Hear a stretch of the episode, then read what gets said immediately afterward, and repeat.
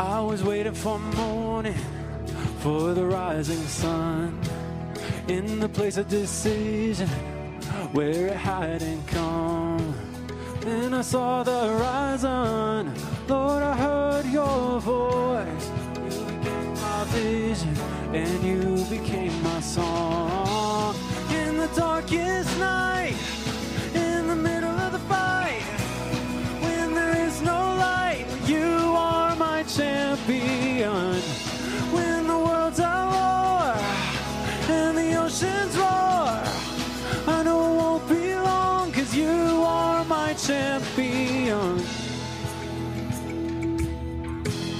Now that I have tasted, now that I have seen the extravagant goodness you have showed to me, I will sing forever of your saving grace. I will shout in battle, my God is in this place. In the darkest night, in the middle of the fight, when there is no light, you champion.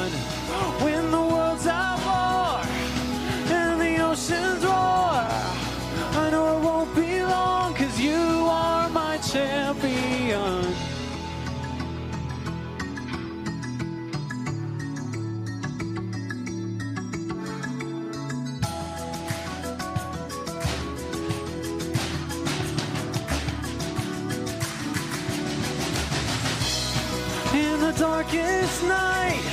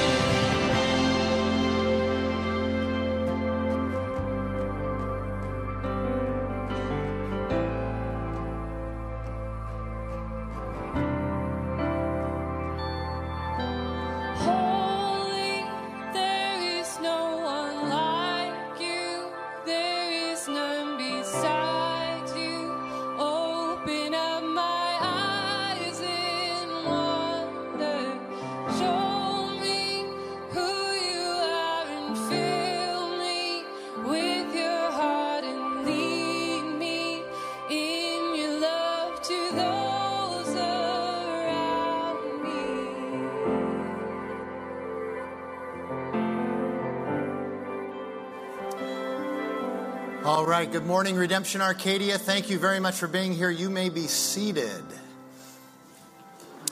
If you're a regular here, you know that that's not normally how we transition. Uh, so something must be going on, and there is. Uh, and we'll get to that in a second. But in the meantime, if you're new here, we're glad you're here. My name is Frank. I'm the lead pastor here at Redemption Church Arcadia. Redemption is one church with 10 congregations in Arizona.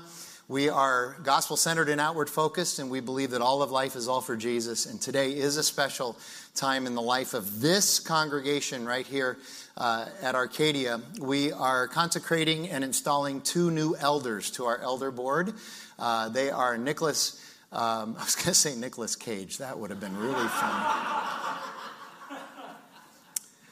I don't usually call him Nicholas. That's why I'm being very formal. So it's, it's Nicholas Oviedo. It's Nick. I know him as Nick, okay?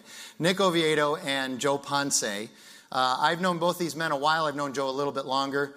Um, uh, both those these guys, though younger than me, and I know just about everybody's younger than me at this point, but uh, both of these guys younger than me, but have demonstrated for years and years and years uh, this uh, incredible desire to know and submit to the will of God, which has made them both extraordinarily wise. And um, as we began talking about expanding the elder board at Redemption Church Arcadia and, and coming up with uh, names and processes and all of that, uh, these two, if you could imagine, uh, they were sifted to the top. Uh, actually, and um, they have been through a somewhat grueling 10 month process to get to this point. So they're ending that journey today, but they are moving forward with the journey of being overseers and shepherds of uh, this congregation, along with myself and Jim Moreland and Steve Wheeler. And so we get to uh, have a little service to install them today. So if Nick and you and your wife Elizabeth and Joe and your new wife uh, Chelsea would please come on up here.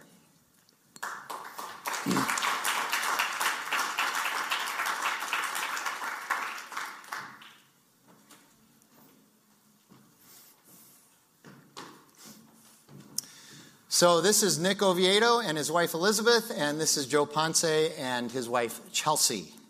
So I'm going to be speaking to both them and to all of us uh, this morning in this uh, service. So here we go.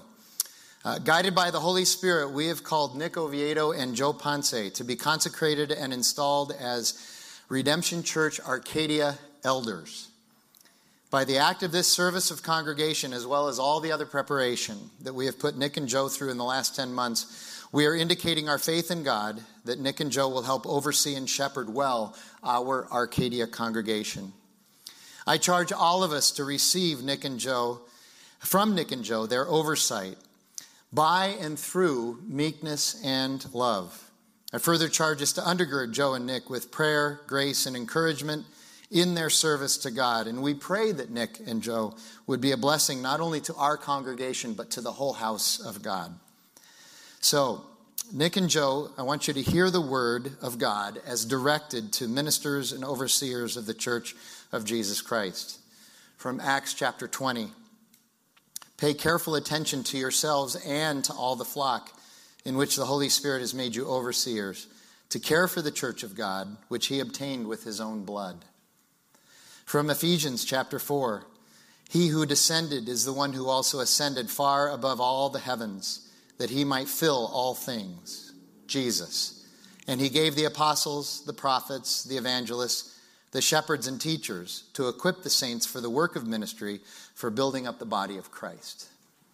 And 1 Timothy chapter 4 Be a good servant of Christ Jesus, being trained in the words of the faith and of the good doctrine that you have followed have nothing to do with irreverent, silly myths. Rather, train yourself for godliness. For while bodily training is of some value, godliness is of value in every way, as it holds promise for the present life and also for the life to come. So, Nick and Joe, under the guidance of the Holy Spirit, you have been called as redemptions of Redemption Church Arcadia. You are admonished by God to be urgent in season and out of season be of conviction, rebuke and exhort, never failing in patience and in teaching. In all sincerity and wisdom, comfort and counsel the sick, the sorrowful, and the troubled. Instruct all to live up to their calling in Christ Jesus. So, Nick, are you willing to assume this responsibility and the strength that God has given you? If so, answer, by the grace of God, I am. By the grace of God, I am. And Joe, are you willing to assume this responsibility and the strength that God has given you? If so, answer, by the grace of God, I am. By the grace of God, I am. Okay. I'm going to pray for uh, uh, these four people up here, and at this time, I would ask anybody who is on staff, any elders who are in the, the service, and any deacons who are in the service, if you would please come up. I don't know why. I always move over here to pray for some reason. It's like, it's a weird thing.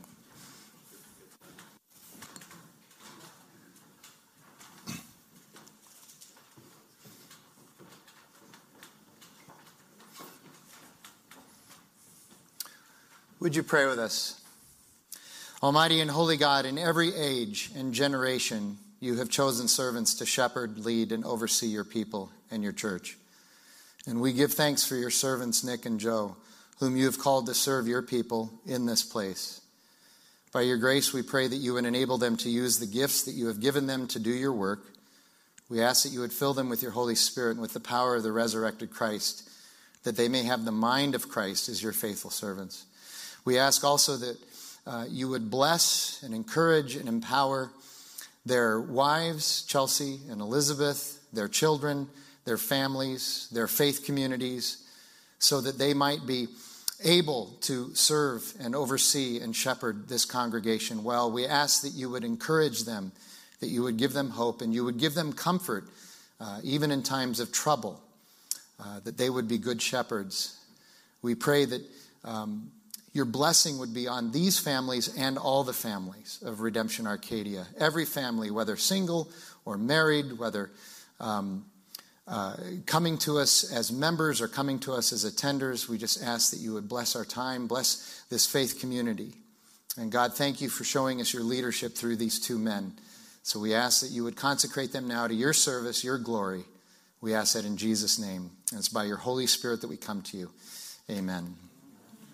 So, Nick and Joe, in the name of the Lord Jesus Christ, the head of the church, and by the power and encouragement of the Holy Spirit, and in the wisdom of the Father, I now declare that you are consecrated and installed as elders of this congregation. Let us continue to pray that God would be pleased to sanctify you both with his blessing and love. Amen. Go in peace.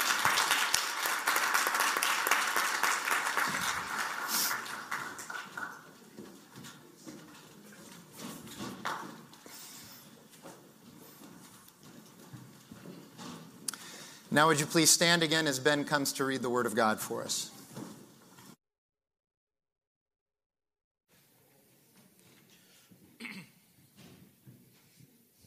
Good morning. The reading for today is from the book of John, chapter 6, verses 35 through 51. Jesus said to them, I am the bread of life. Whoever comes to me shall not hunger, and whoever believes in me shall not thirst. But I said to you that you have seen me, and yet do not believe. All that the Father gives me will come to me, and whoever comes to me I will never cast out. For I came down from heaven, not to do my own will, but the will of him who sent me. And this is the will of him who sent me, that I should lose nothing of all that he has given me, but raise it up on the last day. For this is the will of the Father, that everyone who looks in the Son and believes him should have eternal life, and I will raise him up on the last day. So the Jews grumbled about him because they said, I am the bread of life that came down from heaven. They said, Is this not Jesus, the son of Joseph, whose father and mother we know? How does he now say, I have come down from heaven? Jesus answered them, Do not grumble among yourselves. No one can come to me unless the Father who sent me draws him, and I will raise him up on the last day. It is written in the prophets, and they will all be taught by God. Everyone who has heard and not learned from the Father comes to me. Not that anyone has seen the Father except he who is from God. He has seen the Father. Truly, truly, I say to you, whoever believes has eternal life. I am the bread of life. Your fathers ate the manna in the wilderness, and they died. This is the bread that comes down from heaven, so that one may eat of it and not die. I am the living bread that came down from heaven.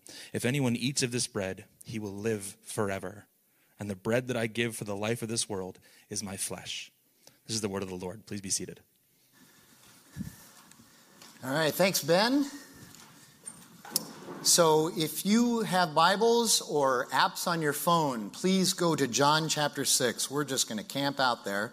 What Ben read uh, was actually just a portion of what we're going to be going through. We're going to be looking at uh, chapter 6, verses 22 through 59. So only 38 verses. We'll be able to handle that today.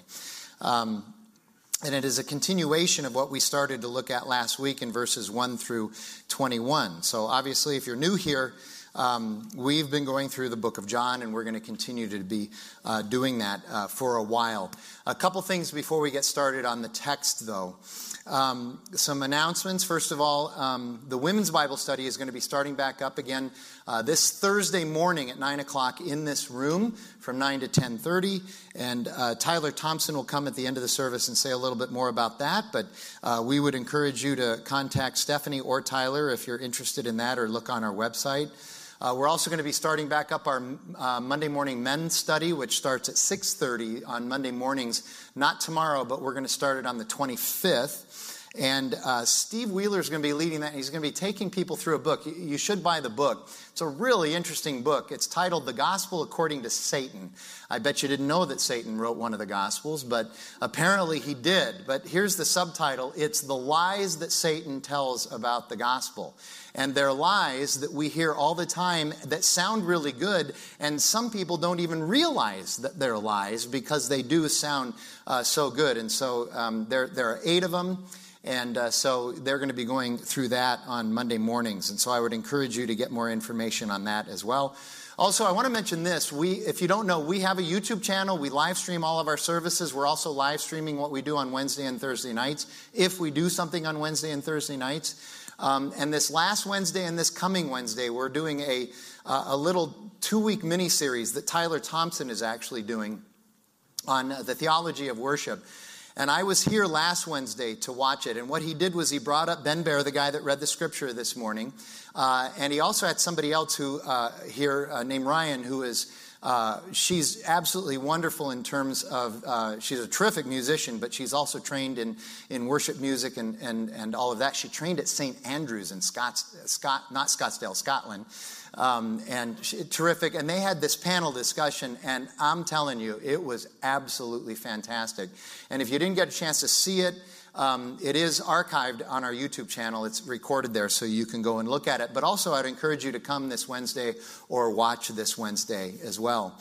And like I said, we're working our way through uh, the book of John. But before we get that, I also want to acknowledge today is tomorrow is Martin Luther King Day. Today is part of Martin Luther King uh, weekend, and I do have a few personal reflections. And um, by a few, I mean five.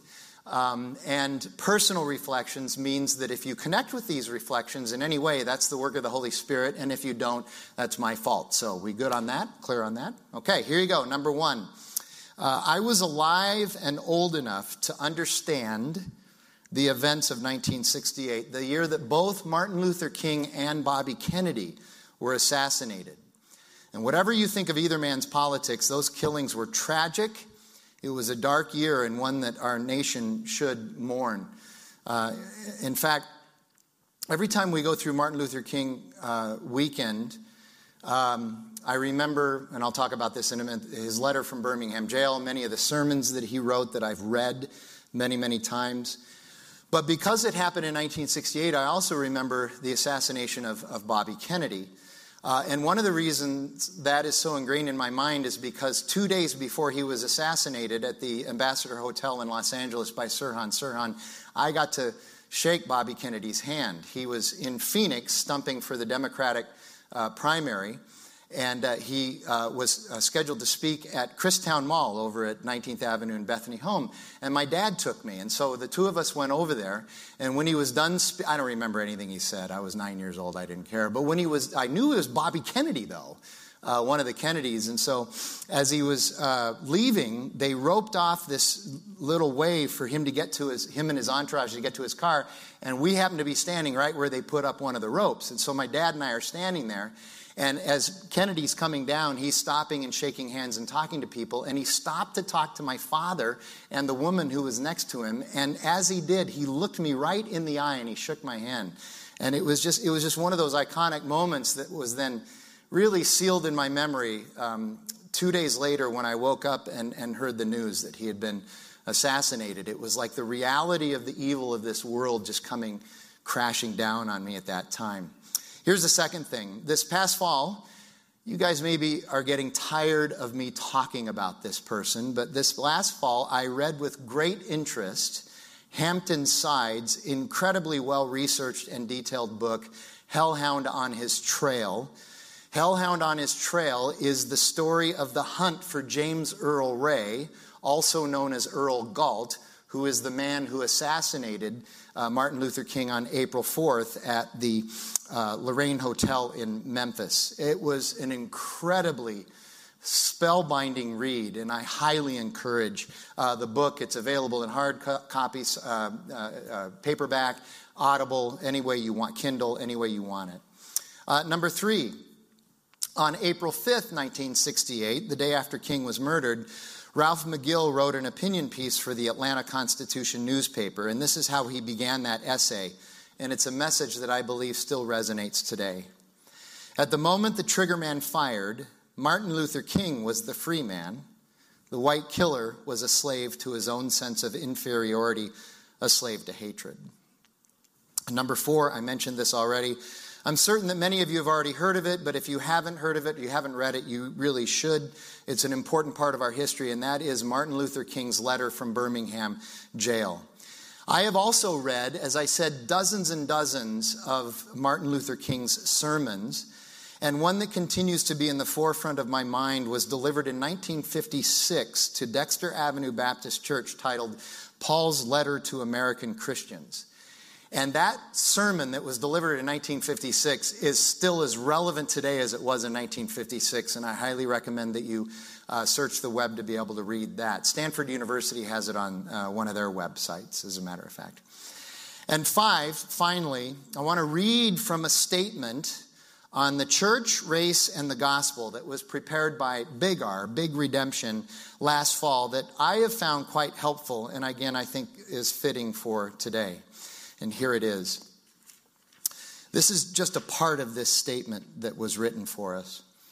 God created one human race in his image that contains a plurality of ethnicities designed to reflect the unity, equality, and distinctiveness within the Trinity. When humanity rebelled against God, the earliest consequences of this rebellion was division between God and humanity and division between one another. Humanity, as a fruit of their ethnocentrism and egocentrism, including many histories, Christians in history, assigned different races different degrees of humanity and dignity. Because God hates racial division and ethnic hostility, we grieve them and desire to help undo their harmful effects wherever they exist. In its fullness, the kingdom of God will not have these hostile divisions. But until we experience the fullness of that kingdom, Redemption Church aspires to be a foretaste of Christ's multi ethnic kingdom. We rejoice that the gospel of Jesus provides the resources not only to heal humanity's division from God, but also from one another. Amen. So now let me pray and we'll get into John chapter 6. Uh, Lord God, again, we come to your, your word and we just ask that, that you would uh, illuminate the word for us, that you would teach us what you have to say to us today. And me- much of what you have to say to us is actually the, the, the, words of Jesus. And so we just ask that you would um, open our hearts and minds to that. Let us hear the gospel, the good news of Jesus Christ, and we pray that in Jesus' name. Amen. So, 38 verses in about 25 minutes. Piece of cake. Here we go. Verses uh, 22 through 26. We'll start with those first five. On the next day, the crowd that remained on the other side of the sea saw that there had been only one boat there and that Jesus had not entered the boat with the disciples, but the disciples had gone away alone. So remember last week, Jesus went from the northwest side of the Sea of Galilee to the northeast, and then he went back to the northwest side. Now, all, the, and, and, his disciples are back over there too, but now all the people who uh, experienced the uh, multiplication of the loaves and the fish are going, are waking up going, Where's Jesus? Where's Jesus? We, we got to get some more food. And, and they're starting to kind of panic because Jesus isn't there. And of course, they're confused because there was only one boat as far as they knew, and Jesus didn't get into the boat. Other boats from Tiberias came near the place where they had eaten the bread after the Lord had given thanks. So when the crowd saw that Jesus was not there, nor his disciples, they themselves got into the boats and went to Capernaum seeking Jesus. I know this is a little bit strange, but for my 34, 35 years that I've been a Christian, every time I read those verses there, I cannot help but think of um, the people that followed Elvis around. I don't know if any of you remember who Elvis was, but I mean, it was like wherever Elvis went, people just flocked uh, to, to see him. So, uh, and I know Jesus is better than Elvis. I get it, okay. But nevertheless, it just reminds me of this sort of fervor that people had for what they thought Jesus could do for them. And so they went, uh, when they found him on the other side of the sea, they said to him, Now watch this exchange. Rabbi, when did you come here? Jesus answered them, Truly, truly, I say to you, you are seeking me not because you saw signs, but because you ate your fill of the loaves. so it's, this is funny to me. So you and I, you've probably experienced this. Somebody comes up to you and asks you a question or makes some sort of a statement to you and you hear the question or the statement, and immediately you think, that's not what they're really asking, that's not what they're really saying. There's something else going on here. In, in uh, rhetorical analysis, we call it what's the text behind the text? What's really happening here? And we're trying to read between the lines, we're trying to figure out uh, you know, is this coded language? Or are we trying to be trapped? And we think we're really good at figuring out the text behind the text. And sometimes we are. But there's one person in history who was perfect at figuring out the text behind the text. And he did it all the time. And if you read through the Gospels, you constantly see these times when people will ask Jesus something or they'll say something to Jesus. And it feels like a non sequitur the way he answers or responds. But what he's really doing is getting at the core of what the person is looking for. And he knows how to do that. He's being, they're like, when did you get over here? And he's going, You're just here because you want another meal. That's essentially what he's saying to them. And notice also that Jesus, John records, that Jesus is using, we talked about this last week. There are many words that could be used in the ancient Greek to describe a miracle. And one of them is the word that we would translate as signs. He's not using the word that is translated miracle or wonder or anything like that. He's using specifically the word translated sign, meaning, yes, it was something supernatural, something that God did. Yes, that is true. However, the point of it is to point us to something else. And so even Jesus says that. He says, Look, you saw the signs, you don't get it. It's supposed to point you to me, but and you're here for me, but it, you're really here for the bread. You're not here for me. And then Jesus goes into this interesting um, exchange over the next several verses, trying to explain that he's actually the bread, which is kind of interesting. And so I find it funny, and not funny haha, but funny ironic, that in the first century in the Roman Empire, which is the context in which they're there, in the first century in the Roman Empire, Roman emperors like to keep the citizenry pacified by giving them free food and entertainment. Does anybody get this? Does anybody see the irony there? They would keep the people pacified, pacified by giving them free stuff. Commodus lives and if you don't get that reference, you need to watch Gladiator, but without your children, okay? Commodus, this has been going on for millennia, this whole idea. But that's not who Jesus was, and that's not why Jesus came. See, Jesus was not interested in our pacification, He came for redemption and restoration. Could, could you imagine John the Baptist, instead of when Jesus arrives on the scene, instead of saying, Behold, the Lamb of God who takes away the sins of the world. Instead, he says, Behold, it's Jesus. He's here to try to pacify you. It just doesn't have the same power, it just doesn't have the same strength, and it really doesn't matter. So, Jesus was not interested in that. And our problem is just like those in Jesus' first century audience. We're so willing to be pacified, we're okay with pacification that it, obstructs us and distracts us from the true message of Jesus, which is redemption and restoration. And that's not God's fault. It's not God's problem. We shouldn't blame God for that. But rather, it's something that we need to be honest with about ourselves. It, again, this reminds me of C.S. Lewis when he wrote about how people who are busying themselves with the things of the world, trying to be pacified by the things of the world, are similar to children who are playing in the mud and making mud pies. And they're all excited about that because they cannot imagine anything better than sitting in mud making mud pies. And, and the thing that uh, Lewis uses is a, a holiday at the beach. But what he's really saying is that you and I cannot imagine what it's like to be saved, what it's like to be redeemed, what it's like to be a part of the coming restoration. And these verses, starting here and going all the way to verse 15, it's what, uh, what we see Jesus saying to the people here is that, you know, you did come over here for bread. And you need to understand that there is bread here, but it's not the bread you were expecting. It's not even the bread you want, it's the bread you need, and it's better bread. But you're going to struggle to understand this bread. Verses 27 and 28. Jesus says, Do not work for the food that perishes, but for the food that ensures, endures to eternal life, which the Son of Man will give to you. For on him God the Father has set his seal. And then they said to him, What must we do to be doing the works of God?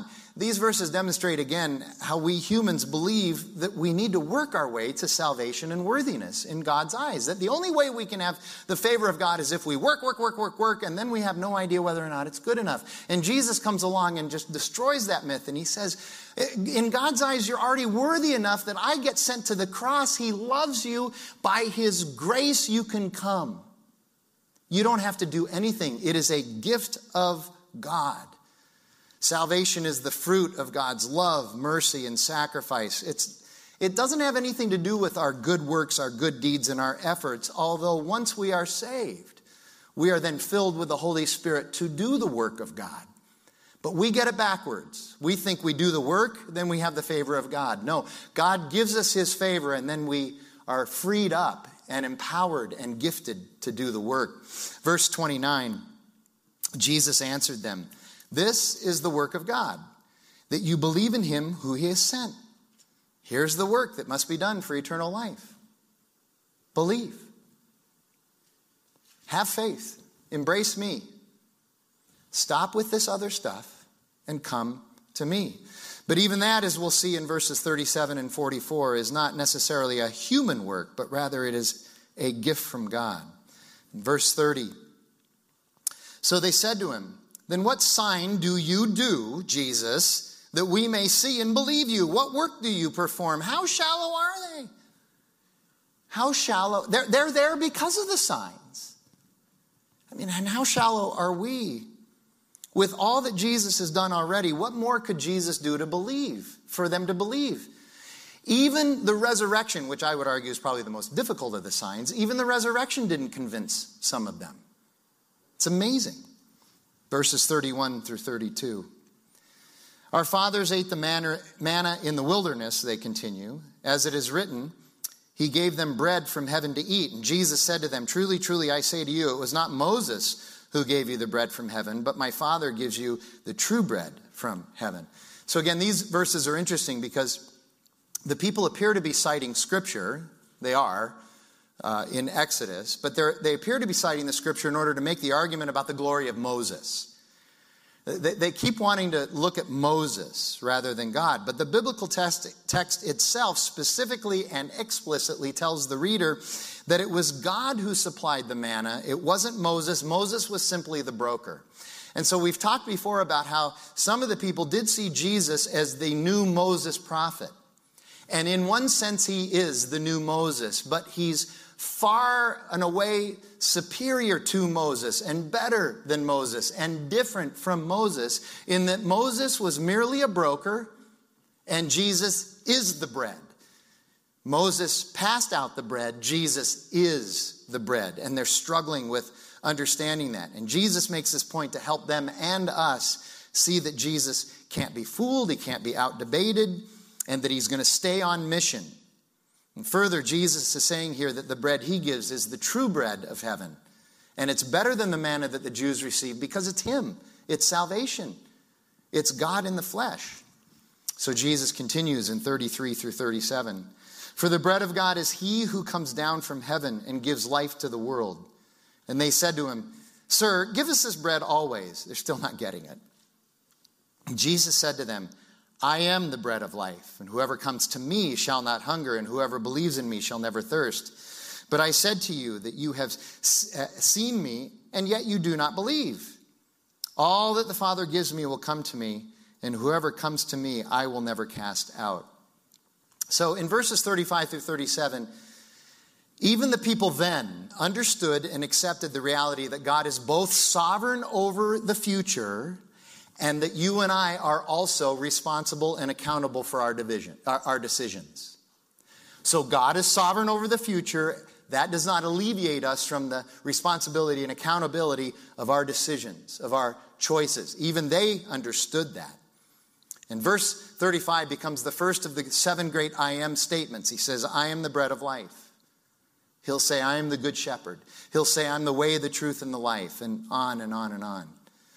In verse 37, however, Jesus specifically reminds us of the biblical truth that salvation is of God. It's a gift from Him, and it's not of man. God gives those He destines for salvation to Jesus. And we'll see this emphasized again in verse 44. Verses 38 through 40.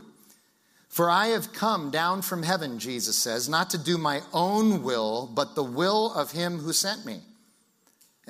Understand, Jesus is God, but he's submitting himself to God, the Father. Okay?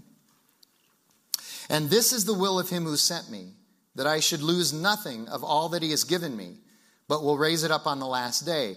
For this is the will of my Father, that everyone who looks on the Son and believes in him should have eternal life, and I will raise him up on the last day. So this is this, these verses are what I would describe simply as glorious. This is the will of the Father. This is what the Father calls us to. He says, Look, you've been working, working, working, working. Here you go. Here's my son. Believe in him. Just believe in him. Have faith in him. Embrace Jesus. There's your salvation. There's your redemption. There's your coming restoration. But we're so busy running around doing what we think is best that we miss the simplicity of the gospel. We talk all the time about how true wisdom comes first and foremost from submitting our will to God's will. That's where wisdom comes from. Well, here you go. That submission to His will starts very simply believe, have faith, put your trust in Him. Do you believe in Jesus? Most important question you'll ever answer in your life. And then 30, uh, 41 through 44. So the Jews grumbled about him because he said, I'm the bread that came down from heaven. They're thinking about the story of Exodus and they don't like that. So they said to him, Is this not Jesus, the son of Joseph, whose father and mother we know? This is, this is, this is not a compliment that they're doing right now. Uh, how does he say, now say that I've come down from heaven? And Jesus answered them, Do not grumble among yourselves. No one can come to me unless the Father who sent me draws him, and I will raise him up on the last day. That word draws in verse 40, 44 is an important word. It's the Greek word helkuse, and it literally means to drag. To drag. Now, get in your mind the picture of dragging something. Uh, it's usually, I guess you could even say, go so far as to say, it's against the will of the thing being dragged. Okay? That's the picture that you need to see here. I came to Christ 33, 34 years ago, 1987, June 1987. That's when I came to Christ. And I will tell you, I had to be dragged. Not by Jackie, but by the Holy Spirit. And the reason I needed to be dragged was because I was a good person. I was okay. I was better than most. If, if good behavior and ethics were the PGA Tour, I made the cut. I'm in the final 72. I don't have anything to worry about. How dare you say that I'm a sinner and that I need a redeemer? None of what I thought made any sense in light of the gospel. It was only when the Holy Spirit, when God flicked that light, I'm arguing against, arguing against, arguing against, even as I'm sitting in church, listening to Richard Jackson preach, listening to him teach the Bible. Nope, nope, nope. And then one night it was like, ah, that is me. I'm a sinner and I need redemption. It's the Holy Spirit taking me. That word, helkuse, the most common first century Greek usage in the common language, was to describe getting water out of a well or getting buried sea treasure out of the Mediterranean Sea. Now, just again, think about that imagery, okay? If you, if you need water and you have a well, do you go to the edge of the well and stand at the well and say to the water, Come on, come on, come on, it's, it's better up here, and I'm thirsty. Could you come up here? See, a lot of people say this. See, they'll say, well, what God does is He woos us. He stands back from us, but He says, Look, here I am. I'm here. Come on, it's okay. It's okay. No, He doesn't. He comes and He gets us. He sends His Son, and then He comes and He gets us. The only way you can get water out of that well is to go get it with a bucket. The only, you can't stand on the shore of the Mediterranean and say, I'd really like all that buried treasure to come up to me. Now, come on up here. I'll find you a good home after I sell it. Okay? No, you got to go get it. You have to go get it and drag that treasure out. Verses 45 through 51. It is written in the prophets, and they will be taught, all be taught by God. Everyone who has heard and learned from the Father comes to me. Not that anyone has seen the Father except he who is from God. He has seen the Father. Truly, truly, I say to you, whoever believes has eternal life. I am the bread of life. Your fathers ate the manna in the wilderness, and they died. This is the bread that comes down from heaven, so that one may eat of it and not die. I am the living bread that came down from heaven. If anyone eats this bread, he will live forever. And the bread that I give, uh, that, uh, that I will give for the life of the world is my flesh. Now, this get, starts to get a little dicey.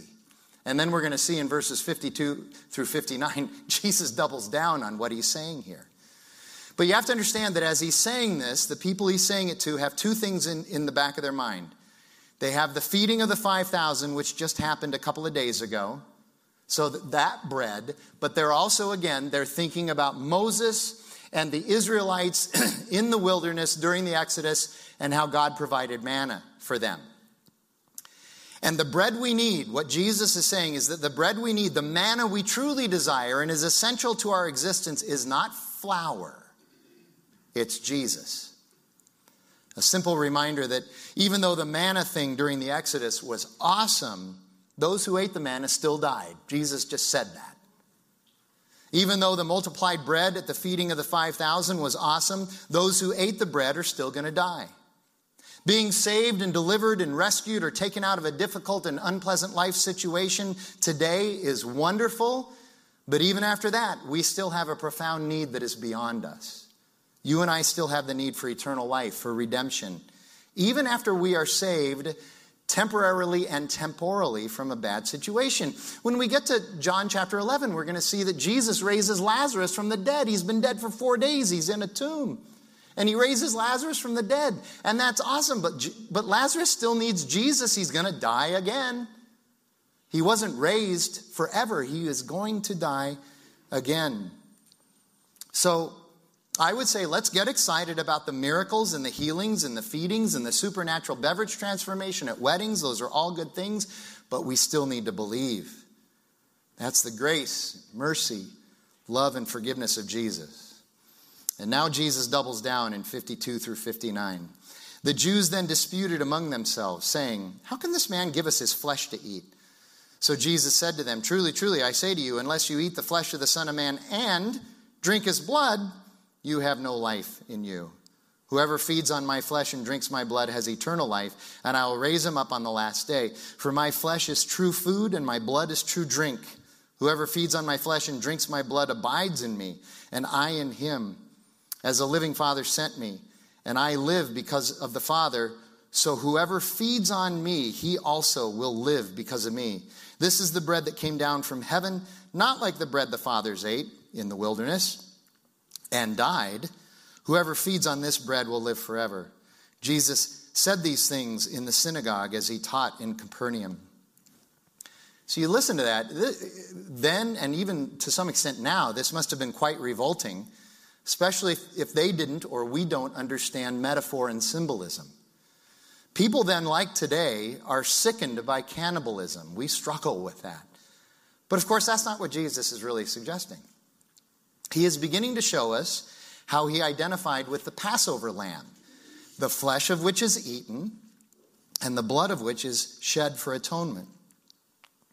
But clearly, in context, Jesus is simply saying, in a metaphorical form, in a rhetorical form, that to eat his flesh is like believing in God in the same way that you believe in God for the manna in the wilderness. In other words, eating and drinking the Lord's Supper merely means I believe, I identify with Jesus, I have embraced Jesus. So, verse 54 foreshadows Jesus reconstituting the Passover meal into the Lord's Supper. And we'll see that, we, we can see that in Luke 22 and in Matt, Matthew 26. We also will see it later on in the John series. The body of Christ, the bread, the blood of Christ, the wine. And of course, this, this is understood more fully in light of the resurrection, which comes later. And it's a riddle of sorts. Now, now here's what we need to understand it is a riddle of sorts. And, and it was common for teachers and rabbis and sages of their day to speak in riddles, to teach in riddles. But those listening struggled for some reason to understand, which I'm telling you should be surprising. Because as Jews in those days, they were used to guys like Jesus using riddles and metaphor and rhetorical schemes in order to teach and to make their point. Nevertheless, later when he did the bread and the wine at the Last Supper, his disciples kind of started to get it. And then after the resurrection, they really did get it. That Jesus here says that those who eat his flesh and drink his blood, it simply means whoever believes in him. It's a rhetorical tool that they should have understood because they knew that people didn't really eat flesh and drink blood. I ask the question they're so upset by this. I ask the question were they just looking for a reason to be upset? Were they looking for a reason to disagree with Jesus? Were they looking for a reason to be mad? People read this paragraph today and they get very upset by it. And I just, I argue, it's just not that hard. Jesus is simply teaching everything that we need to hear. He is Savior. Believe in Him. The problem, I guess, would be simple to diagnose, and it's true in every generation, every century, and every context. The people want to receive and take the benefit of Jesus, but not the participation or the sacrifice. It's the height of consumerism. You know, they had a consumer mentality in the first century as well as today. That's something that's not new. And I know I rail on consumerism in the church quite a bit. Well, here's things that we here's three things that we need to know about consumerism in the church. Number 1, it was true then 2000 years ago just as it is today. Human beings have not changed. Here's the second thing. It's partly the church's fault that we've fallen into consumerism. It's the leaders of the church that have helped to do this. We have fallen into these patterns of consumerism, trying to appeal to people on an attractional basis. We are to blame as much as anybody for this. We need to own our part in that. And third, until we, the followers of Christ, and we, the shepherds of the body of Christ, acknowledge this propensity and repent of it, it's going to continue to plague us. Now, as we wrap up, I want to do one more thing. I want to look back at verses 35 through 40 and talk about a couple of things uh, a little bit deeper in those verses. Let me just reread the, that paragraph. So Jesus said to them, I am the bread of life. Whoever comes to me shall not hunger, and whoever believes in me shall not thirst. But I said to you that you have seen me and yet do not believe. All that the Father gives me will come to me, and whoever comes to me I will never cast out. For I have come down from heaven not to do my own will, but the will of him who sent me. That's a key right there. And this is the will of him who sent me. This is the will of my Father, that I should lose nothing of all that he has given me, but raise it up on the last day. For this is the will of my Father, that everyone who looks on the Son and believes in him should have eternal life, and I will raise him up on the last day. God The God of the Bible, the God that we worship, the God that we submit our lives to, is one God who's manifest in three persons. That's the Trinity Father, Son, and Holy Spirit. And, and as I've read different authors and scholars on this, and as I've read my own Bible, which is really a, probably the best place to go, uh, I've begun to see and understand this amazing community that the Trinity has with each other, the three persons of the Godhead. I begin to see, one author describes it as the yieldedness of the members of the Trinity. Every member of the Trinity is yielded to the other two. Another author describes it as being shy towards the other. The other two, every member of the Trinity is shy towards the other two. In other words, they would rather push forward the greatness if it's the Son Jesus, he would rather push forward the greatness of the Father and the, and the Spirit rather than his own greatness. The Father is constantly talking about the Son and the Spirit. The Spirit is constantly pushing us towards the Father and the Son. That's an amazing thing. They're yielded to each other, they're serving each other, they're humble towards each other we're created in the image and likeness of God. One of the main ways that we are image bearers of God is that we were created for relationship and community. And that perfect relationship and community before sin entered this world was that we would also be yielded to each other, that we would be shy towards each other, that we are built for service for each other that we love one another and we love our neighbors. That's the picture of the kingdom of God in his image. And the Trinity gives us that picture of yieldedness. Read your Bible. For instance, Jesus talks about how I'm here just doing the will of my Father. My Father is the one who teaches. My Father is the one who leads. My Father is the one who's in charge. And then later on, we're going to see in John chapters 14 and 15, we're going to see that Jesus is going to tell his disciples, I'm getting ready to go away. I'm going to be crucified. But you're going to be better off without me because I'm sending the Spirit, and the Spirit is so much better than even I am. The Father is greater than Jesus, the Spirit is greater than Jesus in Jesus' mind. That's, that's the humility that God calls us to adapt to and to adopt as well. And, and even then, it reminds me of, of Paul writing to the church in Ephesus in chapter 5, where Paul says at one point in chapter 5, it's verse 15, he says, Listen, do not live your life as an unwise person, as a foolish person, but live your life as a wise person. And then he tells us why. He says, Because the days that we live in are evil. He's saying, You need the wisdom of God in order to navigate a fallen, sinful world. If you're going to do it by your own foolishness, you're not going to do very well in this world. And so then he repeats it again in verse 17. He says, he says, Therefore, don't be foolish, but understand and know what the will of God is. So here you go. Paul is saying, Wisdom comes from submitting yourself, as Jesus and the Spirit do, to the Father and understanding His will. That's where wisdom comes from. Foolishness comes from the world. Foolishness comes from us. Foolishness comes from us living under the influence of all these worldly things that aren't necessarily bad, but when they make, we make them our gods, they do become bad. So Paul is saying you need to live in submission to the will of God. That's wisdom. And then verse 18 comes along, and a lot of people are wondering why did he throw verse 18 in? Did he, did he, for, did he suddenly remember that there was a drinking problem in Ephesus? Because verse 18 says, And do not get drunk on wine, which is debauchery, but be filled with the Holy Spirit. No, it's his metaphor, it's his example, it's his illustration. Don't live under the influence of the things of this world. Not that they're bad. Paul never said wine was bad. He's just saying that if you give your life to wine, it becomes bad. And wine is merely representative of wealth or power or status or your career or your education or sex or whatever it is that we're living under the influence in this world of. Instead of being filled with the Holy Spirit, he's reiterating that true wisdom comes from submitting to and knowing who God is. And that's exactly how the Trinity lived. And Jesus here in these verses is saying, I'm not here of my own will, I'm here doing the will of the Father.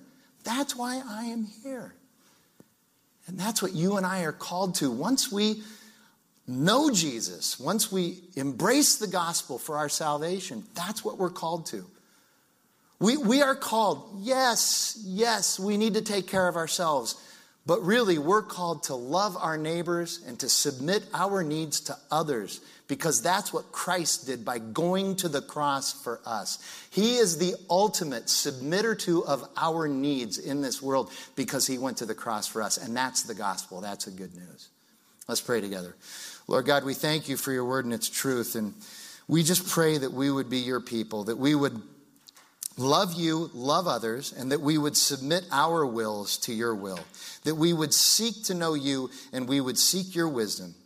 We need that, Lord, and we pray that you would encourage us and empower us to do that, and we pray it in Jesus' name. Amen. So we're at that time of reflection and response. We're going to take uh, the Lord's Supper together again. Let me let me let me just say this. I I really miss the liturgy of the way we used to do church pre COVID. Um, and we're having those conversations about when we can kind of start getting back to that, the confession that's so important, but also the, the taking of, of the Lord's Supper together as a community rather than with these little kits. And I know some of you have gotten addicted to that grape juice, it tastes so good. I can't wait until we can do this again as a community. That's true. But until then, we have these kits trying to be safe. And if you don't have one, you, now would be a good time to go and grab one out of the lobby. Those of you who are at home, you probably have better tasting elements. So we're envious of that. And so we're going to take this supper together. The body is, uh, the bread is Jesus' body broken for us. And the juice or the wine is the blood of the new covenant poured out for the forgiveness of our sins. And Paul reminds us that every time we eat the bread and drink this cup, we proclaim Jesus' death until he comes again. We're proclaiming our salvation. We're celebrating our salvation. We're confessing that we need him. So let's do that now.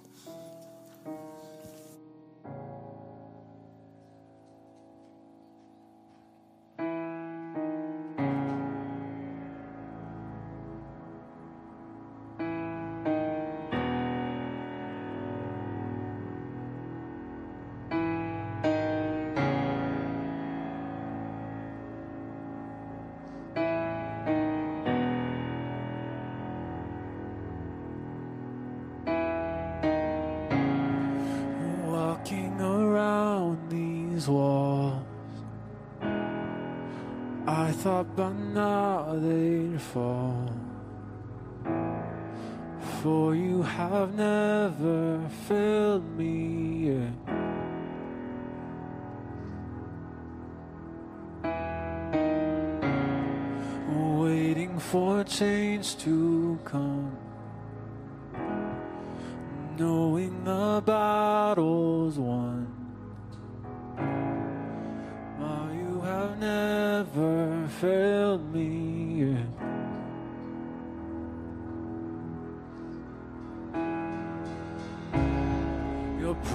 still stands. Great is your faithfulness, your faithfulness.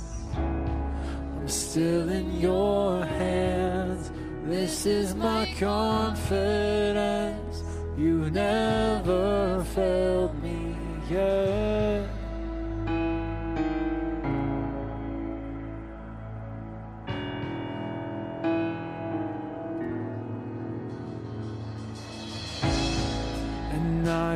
I the night won't last. Your word will come to pass and my heart will sing your praise again.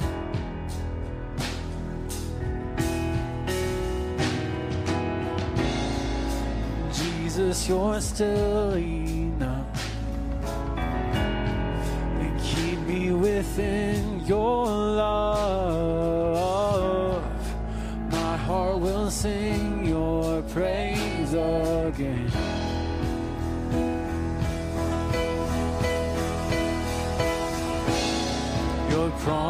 still stands.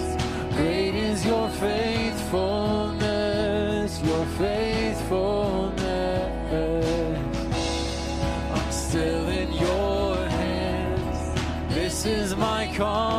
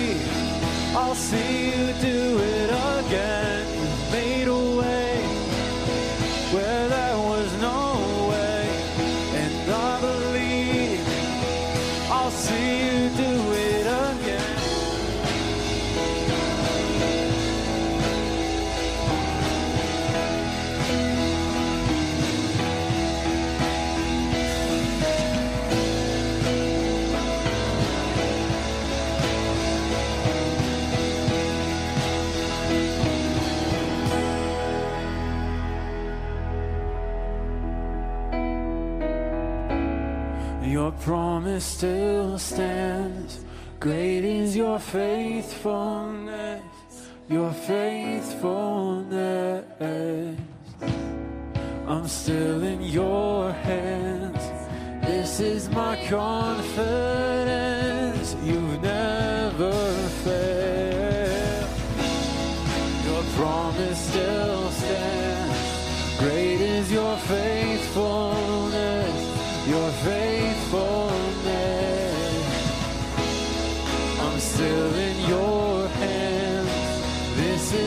is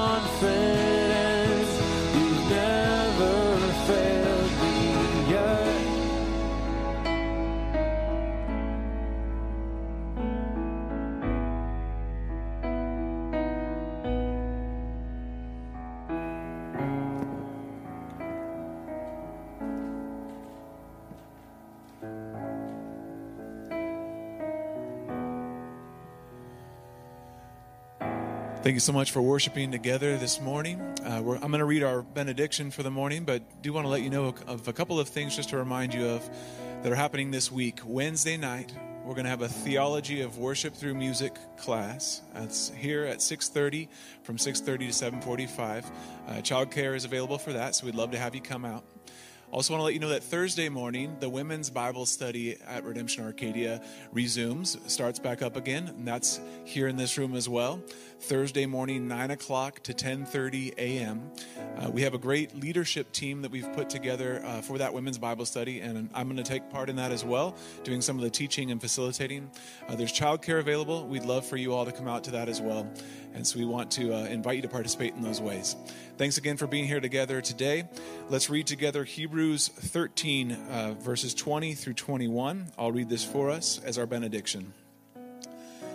Now may the God of peace, who brought again from the dead our Lord Jesus, the great shepherd of the sheep, by the blood of the eternal covenant, equip you with everything good that you may do his will, working in us that which is pleasing in his sight through Jesus Christ, to whom be glory forever and ever. Amen. Go and live all of life, all for Jesus.